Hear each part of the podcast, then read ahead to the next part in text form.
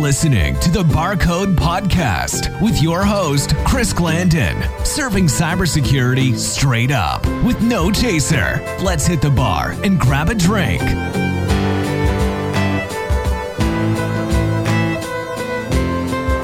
Man, Chris, what is happening? Welcome back to Barcode. Hey man, what's going on? Not much, man. Gotta tell you though, I was having trouble getting into the bar because my key wouldn't let me in the front door. You won't believe it. The owner, dude, he changed the locks on me. I call him up, gave me a new key. After that, uh, now here I am. Well, I'm glad you made it in. What are you mixing up today? Ah, one of my favorites. Got a Sapphire Alpine. Man, that sounds expensive. No, no, no, no, not at all. You just use one ounce of your favorite gin, one ounce of blue curacao, one ounce of peach schnapps, shake that puppy in some ice, pour it in a chilled glass. Dynamite.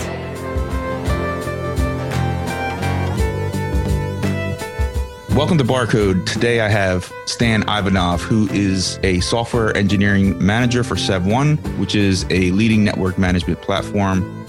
He is also well versed in computer security and cryptography and a big fan of data science.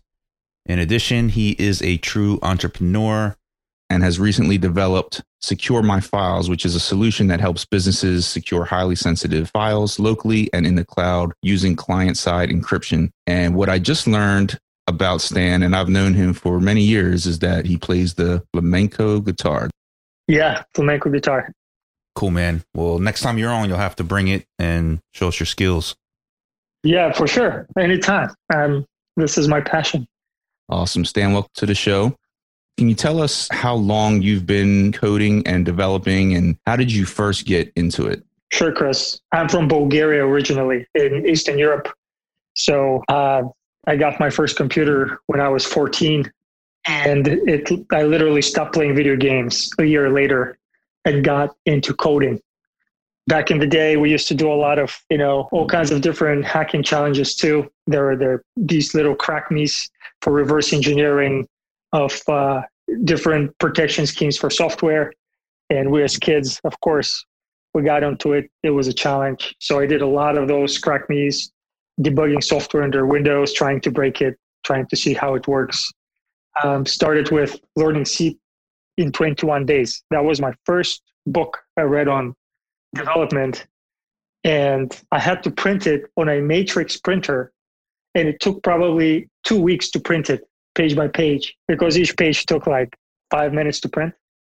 So it was an interesting experience. But, you know, I printed it, I read it, uh, English was a little spotty then, but if you have desire, you can do it. And since then, I came to the States, studied uh, computer forensics and computer security, uh, but really got into software engineering after school. And I have been developing ever since in all kinds of technologies.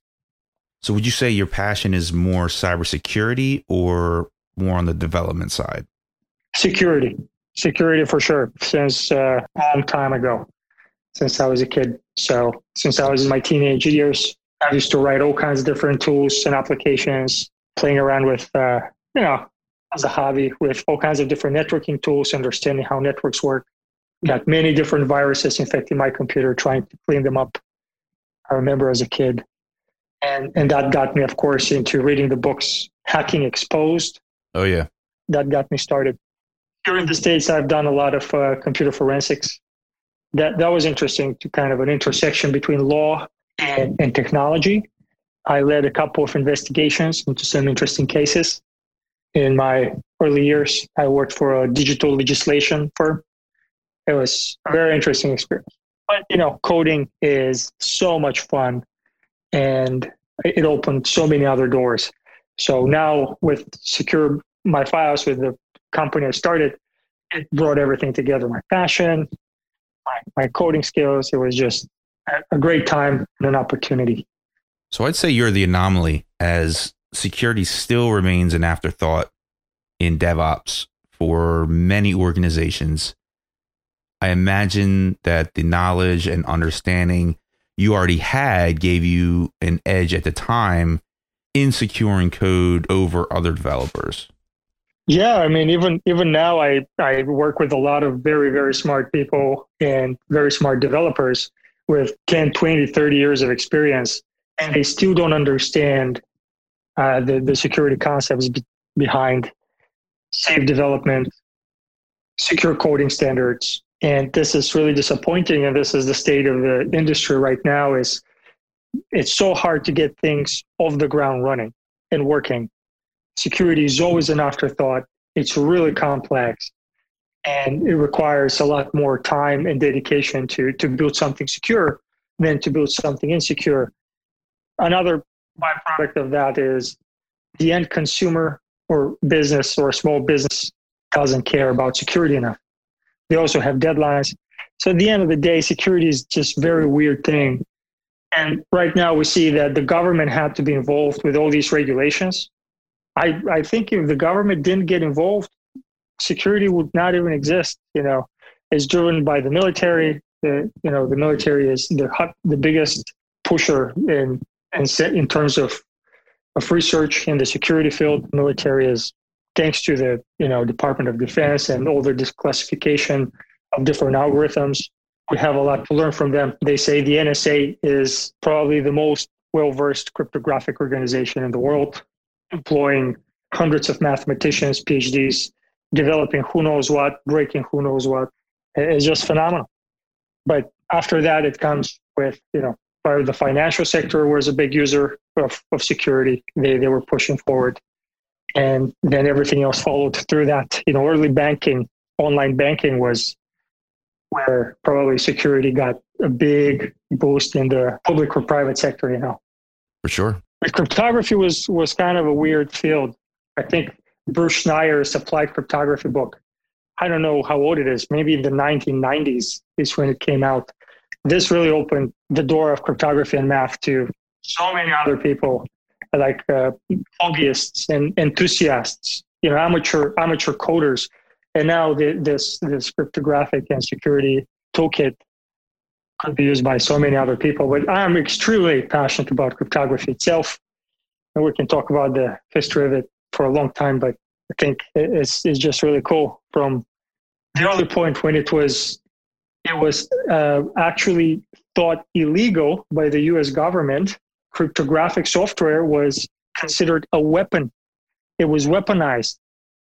So you, it was absolutely illegal to export cryptographic software from the United States to you know the proliferation of cryptographic software today and then we go back 360 degrees uh, where everybody wants to have quote unquote backdoor in the cryptography and the government wants to be able to control everything it's kind of an interesting um, yeah. consideration there but yeah absolutely so what is the risk you see to unencrypted data i think cryptography now is absolutely necessary it's, it plays a part in the securing of data. And unfortunately, it's not the only part because cryptography actually is easy. If you look at it, it's pure math. But security is so much more than math. And security is also psychology, it's also politics, it's also convenience. So uh, when you put it all together, sometimes actually cryptography stands against convenience. I don't want to remember passwords or I forgot my password, or why do I need to change my password all the time? So cryptographically, you can have perfectly secure system, but when users and and different assumptions come into play, you know things start to break. So I think as a scientific community, we're we're not still yet sure how to best engineer secure systems, but we know for sure that cryptography plays in is a super important kind of role in, in the securing of systems all communications today over the internet happen over HTTPS, and or if they if they don't, they should be. The HTTPS is the secure uh, HTTP protocol over TLS link. This is the the de facto standard. Everybody should just be using that going forward. So cryptography now is part of everybody's lives, from online banking to playing video games to watching videos on YouTube, uh, googling. Everything now is HTTPS cryptography is everywhere. I think. Definitely, man. So I need you to explain something to me. Quantum cryptography. What is it, and when do you use it? Sure. So quantum cryptography is interesting.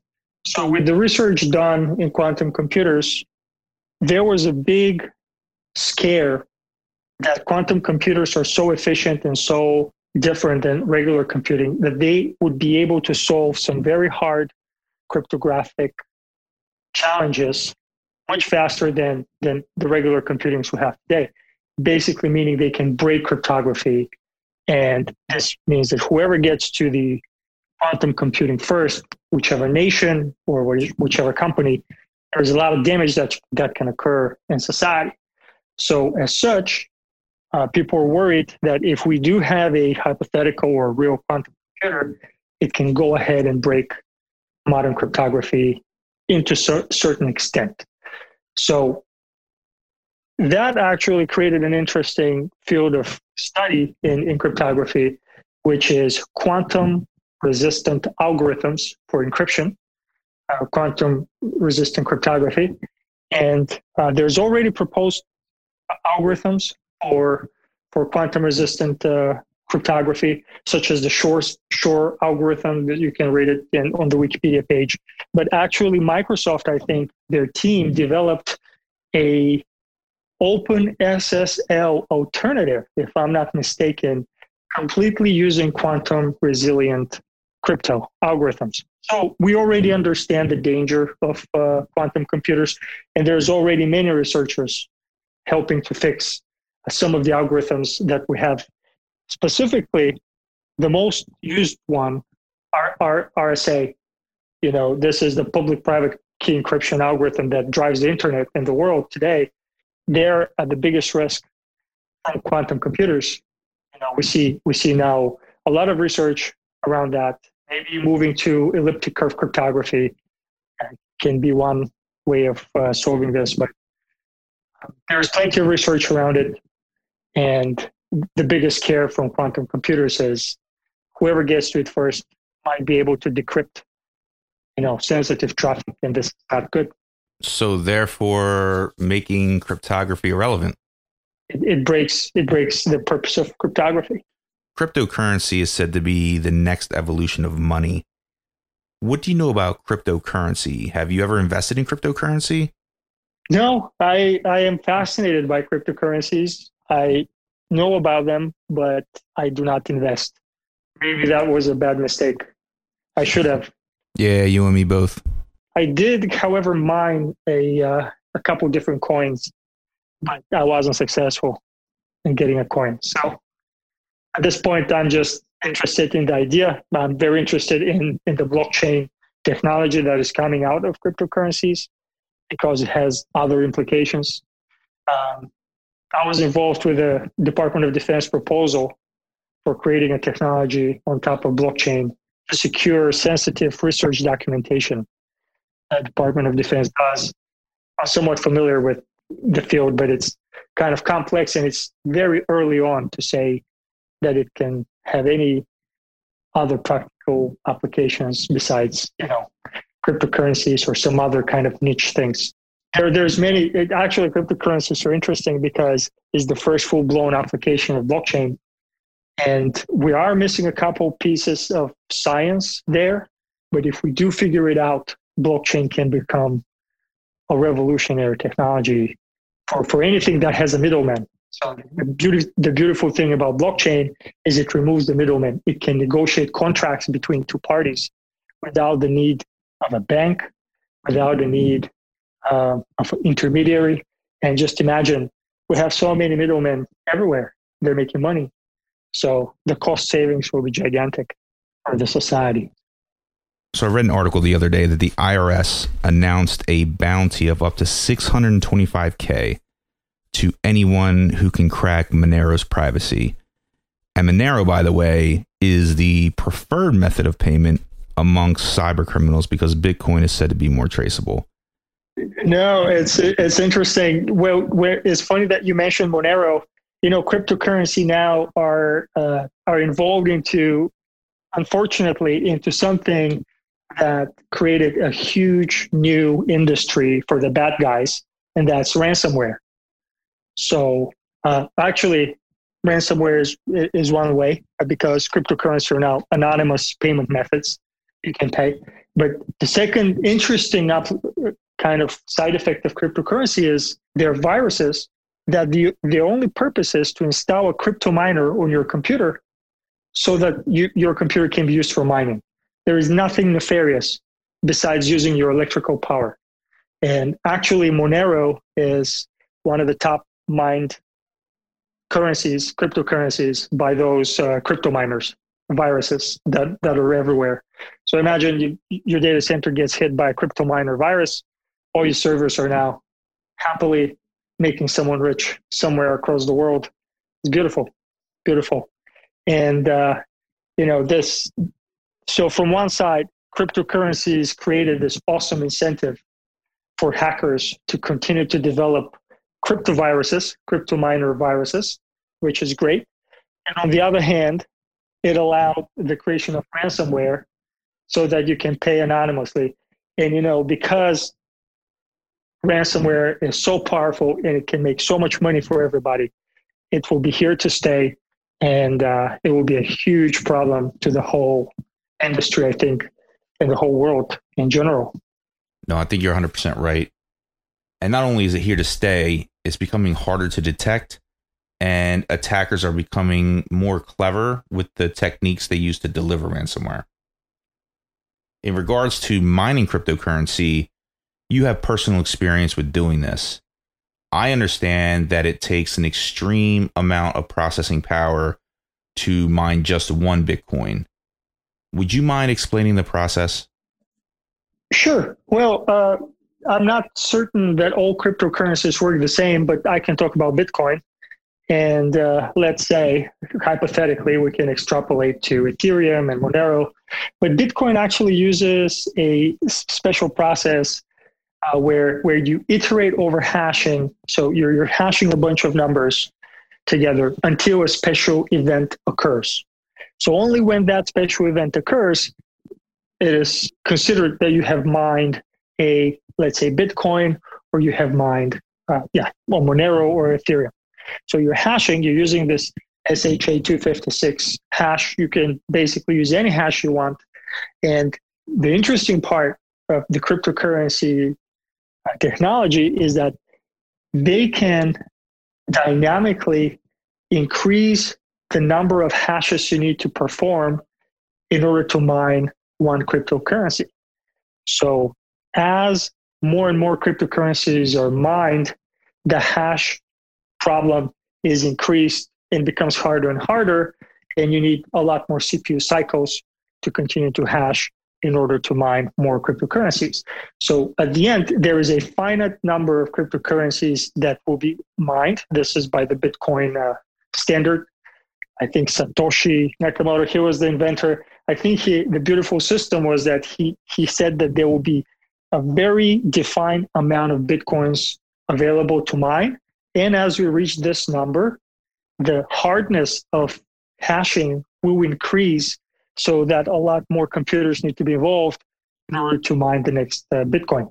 So the big problem of, of Bitcoin mining is this SHA-256 hashing, and it was realized pretty early as Bitcoin was gaining popularity that SHA-256 hashing can be optimized and should be optimized if you want to mine a lot of Bitcoins. So what happened was people started using server farms just mining SHA-256 hashes. Uh, they started using their graphical GPUs. They will program them in different ways. They'll start doing uh, SHA-256 bit hashing.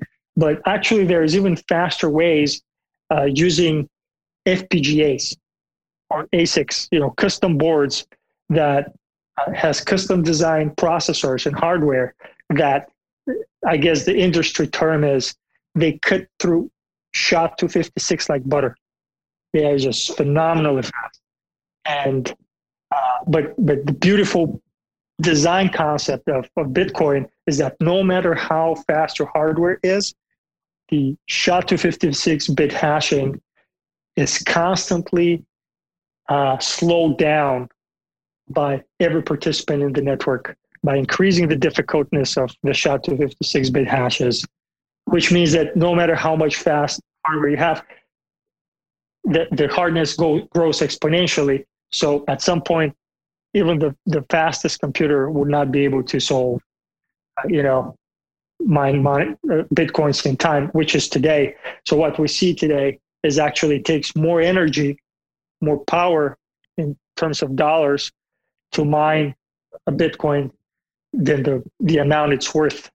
So what a, lot of people have done is they have moved to states such as I don't know Alabama, I think was one of them, where electricity is really cheap, so they can build their farming, uh, you know, mining farms there and trying to uh, mine bitcoins. It's a phenomenal story, I think. But each computer, I assume that they're infecting is only performing part of that process. When you look at these attackers, they don't necessarily zero in on one supercomputer. When they drop these crypto miners, each PC is essentially just a machine on the assembly line, then. Yeah, yeah, exactly. This is by definition the, idea behind distributed mining of, of cryptocurrencies. Some of the crypto miners are really are really advanced. They can detect if the computer is in use and actually stop mining altogether. So the user never detects the miner, you know, and if they detect the computer is not in use, they'll start mining. So this way, when you use your computer, you have no idea that the miners are running. But you know, as soon as you go idle or uh, you know it goes to sleep, it can be cranking in the background. And uh, some people make made a lot of money from crypto miners, and they're very benign in the term that they don't cause any harm, rather than a bigger electricity bill for you. Another implication of uh, Bitcoin and, and, cryptocurrencies was there was an initiative, I think they killed it, where you can, instead of watching ads to see online content, instead of watching uh, a short little advertisement or video or having a banner or whatever, as you go to sites that need money, your browser can start mining in the background a little bit as you're reading through the article or as you're you know consuming that content of the website. And they're making money by making you and your browser mine cryptocurrency for them. So that was a beautiful system because you know instead of you being bombarded by these advertisements that are really obnoxious you can now go into a website. They can ask you hey do you mind if we mine some bitcoin in your browser as you're watching and you know looking around? You can say yeah sure no problem. So this was kind of an interesting change in maybe how content will be consumed and paid in the future. You know i would definitely prefer my browser to mine some bitcoin for a company than to watch some obnoxious videos uh, but i think they th- this initiative kind of i think it was abused a lot of uh, viruses started to exist where all kinds of users for browsers were starting to mine and not uh, really used for like good purposes or mostly used for bad purposes. It was kind of an interesting breakdown of, of the whole concept, but I think it's here to stay.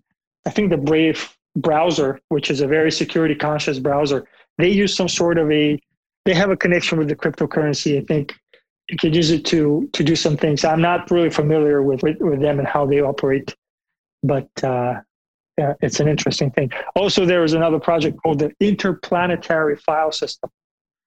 It's really cool. You can buy storage there with currencies that they all have. They have their own currency, I think, and you can buy and sell storage in there. So you can say, "Hey, here's five gigabytes of data. I'm donating to the from my hard disk, donating to the Interplanetary File System. Anybody can store anything, uh, and you get some bit some cryptocurrencies for that storage. You can buy others, other storage. So it's kind of an interesting, a lot of different kind of things are rolling out of the cryptocurrency world. Yeah, and to see cryptocurrency sort of emerge from the darkness and negative publicity that is typically related to dark web transactions and be utilized in a positive way is definitely moving in the right direction. Although, how far can it go, right? Can it make it to PayPal, Venmo level, or do you see this progressing to mainstream at all? No, I don't think it's going to be a mainstream currency anytime soon. And it, I mean, it has to go in order for it to be really accepted as a mainstream currency. I think the world governments need to accept it. At least the U.S. government needs to accept it, and uh, there are so much complications around that fact. Uh, but you know, as a as a hobbyist currency, it's already uh, pretty popular, and uh, there is even cryptocurrencies ATMs here in Philadelphia, or I think all over the U.S. and the world. You can go and you can get some of your crypto uh, bitcoins out for cash. The cryptocurrency, the actual ATM can give you cash for bitcoins or whatever. So it's it's kind of an interesting development, but there's a huge benefit of having Bitcoin, and that's you don't need a, a central authority to monitor the transaction, so you have anonymity, and also you don't need extra authority to impose taxes and fees for processing your transaction. Again, you're saving a lot of money. And the world banking system will obviously want to stop that. It's not in their best interest. But also, you as a user, let's say you're, you're dealing with me and you don't know me and you have to pay me online and you pay me with Bitcoin. Well, you have to understand that Bitcoin is not like cash. If I don't do anything to give you back, let's say I'm selling a, a laptop, yeah. I use a laptop on eBay, and eBay allows Bitcoins to be paid. If I sell you that laptop and you pay me the money, I can be out and gone, and there is no way for you to get your money back. So having a central authority that watches your best interests sometimes is important because it's like cash. If I give you cash and you run away with my cash, I, there is no way for me to get it back. Bitcoin and the cryptocurrencies are like cash. So we need a, a, a new set of intermediary companies that are going to help us facilitate trade and, and security and protect us because right now is the wild west. Everybody's scamming everybody. But we'll, we need to wait and see where, where this goes. For sure. So i want to switch it up to smf or secure my files because this is a solution you developed yourself to help protect data in the cloud. Could you talk about the product itself and talk about what really sparked the idea? Sure. Yeah. Uh, Secure My Files is a it was a hobby project that turned into a startup uh, that was really an interesting adventure in my life, and continues to be actually. So I was I remember I was uh, using Google and I paid for their online storage, which was um, I think they had Google Drive back then, and I needed one terabyte to hold my backups there. And at some point, I was like, you know what? I'm going to put all this information in Google. But this is not really secure. I don't want Google to know everything uh, about my personal life. They already know enough. And this is the time, you know, when when I was really getting done with with the big corporations that that are following us from a privacy concern, from a security concern. And I was like, you know, I want to use Google as as little as possible. I want to use Facebook as little as possible. All the other kind of big corporations that follow us and, and invade our privacy. And also for my personal safety, I don't want people to be able to break into my account and, and look at my personal files or my sensitive documents. So I started to play around with the idea. Back in the day, there weren't really that many alternatives for encryption of the files as you place them on the, cl- on the cloud. Um, there was no easier or transparent user workflow. So this is when I was like, hey, listen, you know, we can combine a lot of different technologies and potentially make this extremely easy to use and extremely simple, yet deliver tremendous value by encrypting sensitive files and storing them on Google Drive. Um, and this is what sparked it. It's, it was kind of my, my desire to keep my life protected and to keep my personal files protected beyond the praying eyes of the big corporations. But this evolved into there's so much benefit for keeping your files protected. Now, you know, Secure My Files is a tool tar- that, that's targeting uh, companies and organizations that are afraid of the cloud and they do want to move to the cloud, but you know they're worried based on because of regulatory compliance or some other reason they don't feel comfortable with putting, let's say, uh, personal health records or personal personal identifying information on the cloud. It's like impossible for them to to really by the, the regulation, but with an encryption, with a very careful and, and strict process, you can definitely do that. And I see a future into this. You know, the cloud is here to stay. Cloud storage is, is extremely convenient, and it's only a matter of time for uh, basically all the data of all of us to, to reside in the in the cloud. So now is the time for us to think about the privacy implications of our data being on the cloud, are the security implications, and do the right thing and create infrastructure for, for that data to be safe, safe and protected. This is basically kind of the general area of research that uh, Secure Monkey and, and I have been doing for the past four years. And Security Monkey is the name of the company. Secure My Files is the name of the product. Yeah, yeah. Security okay. Monkey, uh, Secure Monkey. I, I like monkeys. You know, I'm a big fan of primates and security. Why not use that name? Yeah, I don't think I ever got the meaning behind the name, so it's good to know that. yeah, there's no meaning. It's just a passion of biology, I guess. Throughout the development process of Secure My Files, although you had a coding background and you had programming experience, outside of the technology piece, what would you say were the biggest barriers and constraints that you encountered? Well, from the business standpoint, I mean, from a business standpoint, they're the same thing as every startup. It's uh, it's very difficult to convince big organizations, which are the target of our software, to to go ahead and invest in a small startup. And uh, the, a lot of risk involved, a lot of regulation, regulations involved. So it's very hard to, to penetrate that initial barrier of hey, you should trust us. We're using industry standard algorithms. Here they are. We you know we have so much experience in developing products for end consumers. It's really easy to use.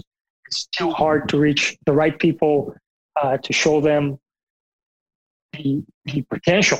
Because as a startup, when you, when you start developing a product, you don't have it all figured out and you don't have the full software developed right? in the beginning, you need to find those early pilots, those early adapters that are going to use your product to to solve some some important problem for them, but they're okay with that product not being fleshed out. So it's hard to find those early adapters. Uh, from a business standpoint, this is like probably the biggest challenge, and that was the biggest challenge for us. So so going that route from, from a business side is finding the early adapters and then convincing them they have something that is worth uh, investing in time and and eventually money. And very important money because you can't build a solution or a software or an innovation without some support of an investment and the best investment for a startup is customers paying for their services because you know they're valued this is a great indication you're on the right path because you're technical what other business side hurdles did you have to overcome? I think sales, uh, me as a technologist, sales was the absolutely most difficult thing. Completely not natural. I'm a very honest person. So to, to be able to sell is also to be able to paint a very rosy picture about things. And, you know, I probably will always struggle with this. That's why there's salesmen. You know, and I'm not a salesman. But, you know, as, as a, an entrepreneur, the number one thing you have to understand is everything is on your shoulders, especially in the early days. So selling and developing and marketing every possible hat in the company you have to wear in order to to make this breakthrough of some early adapters and then working with them to refine the product and turn it into a profitable enterprise. What would you advise our cybersecurity professionals that are listening to the show that may have a may just have a concept potentially the next endpoint solution or UBA product but they can't code it and come up with a POC are there freelance programs or anything else out there that these cybersecurity professionals could take advantage of to help with the programmatic challenges Yeah, I would totally recommend the the video lectures from Y Combinator. Y Combinator is the leading accelerator for the Silicon Valley. Uh, YC is very popular, and they have so much valuable content available. I would I would just say if, if you're about to start or you're thinking to start a company or work for a product, first of all, make sure you watch these lectures. They're absolutely free, freely available and structured really nicely as as an online college course. It's going to take you some time, maybe a couple weeks to finish them, and they'll really give you a good idea how to start. This is my first advice. My second advice is don't think about your idea as anything special and don't think about opening companies and, and incorporating and, and the complexities behind it. Think about it as a little project. You have a little side project. You know, maybe you can convince a buddy of yours or a friend to help you. Uh, play around a little bit, get it to a point where you can show it to people. Go show it to people. You know, don't take it seriously until it gets serious. Because this way, this attitude will let you pivot. It it will let you try more, more than one product because as soon as you put in your head, no, this is the idea, I'm going to incorporate, I'm going to quit my job, you're rushing too much, too fast. And the reality of the situation is maybe your idea was not that great, or maybe nobody was ready for your idea. You know, business, there is always this the right time at the right place. So thinking about your entrepreneurial kind of ideas as a little side project, you're going to put, you know, best effort, little hobby. You're going to try it out show it to friends, show it to people you like and you trust, show it to some mentors, or you know, find developers within your own circle, convince them this is really important, a leadership quality to to inspire people to work with you on a hobby. It's you know the first step towards you, you leading a company. You know, convince some of your friends to help you out, tell them how cool it's going to be, sell them on the idea. You know, your friends know you. It's not like selling to random person on the street or a big company. Talk to them, get get to build something fun, and then show it around. And if if if you build really something cool and awesome, then then people should be able to see that. We, and as you're trying to pitch this product, there, there's many different barriers for you from a cool little pro- side project that you had to turn it into a business. It's like a, a gigantic effort. But to, to start first, you know, don't take it too seriously. Give it your best shot. See how it goes. And if it doesn't work out, try something else. A lot of times you you might end up working on a project that is uh, that was a joke in the beginning, but turned out to be the next billion dollar company. You know? And if it didn't turn out well, people didn't really like it, it it's not a big deal. You haven't invested money, you haven't incorporated, you haven't gone through all this other craziness. So for me, that would be my advice is treat it as a little side project success doesn't happen overnight. And to be in a community where you have cybersecurity professionals all around you to be able to get feedback on that is in, in arm's reach is, is a great thing. So, Stan, I have one more question for you. And you know the name of this program is called Barcode. So, I have to ask you if you were to open a cybersecurity themed bar, what would the name be and what would the signature drink be called? I mean, maybe something like Monkey Talk and uh, I don't know something around monkeys for sure, and uh, signature drink. It has to be something involving a chimpanzee, the angry chimpanzee, or you know, the angry baboon, something like that. I like it. It sounds dangerous. Yeah, primitive and dangerous. I appreciate your time, Stan. Thank you for joining and good luck with the Secure My Files venture. If anyone wants to find out more about it, do you have a website? Sure. Yeah. Um, website is www.secure-monkey.com. And, you know, people should should be free to reach out to me uh, for whatever reason. You know, cryptography is my passion. Entrepreneurship is my passion. So if I can help with any way, uh, especially for the young and aspiring people, out there. I, I would love to. This is good. Our community is small enough where we need all the help we can get. So keeping that community alive is really important. And what you're doing now, Chris, with with uh, inviting uh, cybersecurity guests and and talking with them, this is this is great. It will spread out the knowledge, it keep people uh, in a nice community. So uh, thanks for inviting me. No problem. Thanks for coming on and sharing your incredible insight. Take it easy. Be safe. Yeah, thanks, man.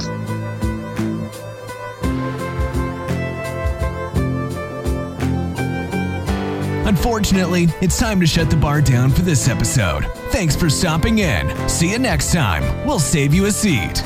Be sure to check us out at thebarcodepodcast.com.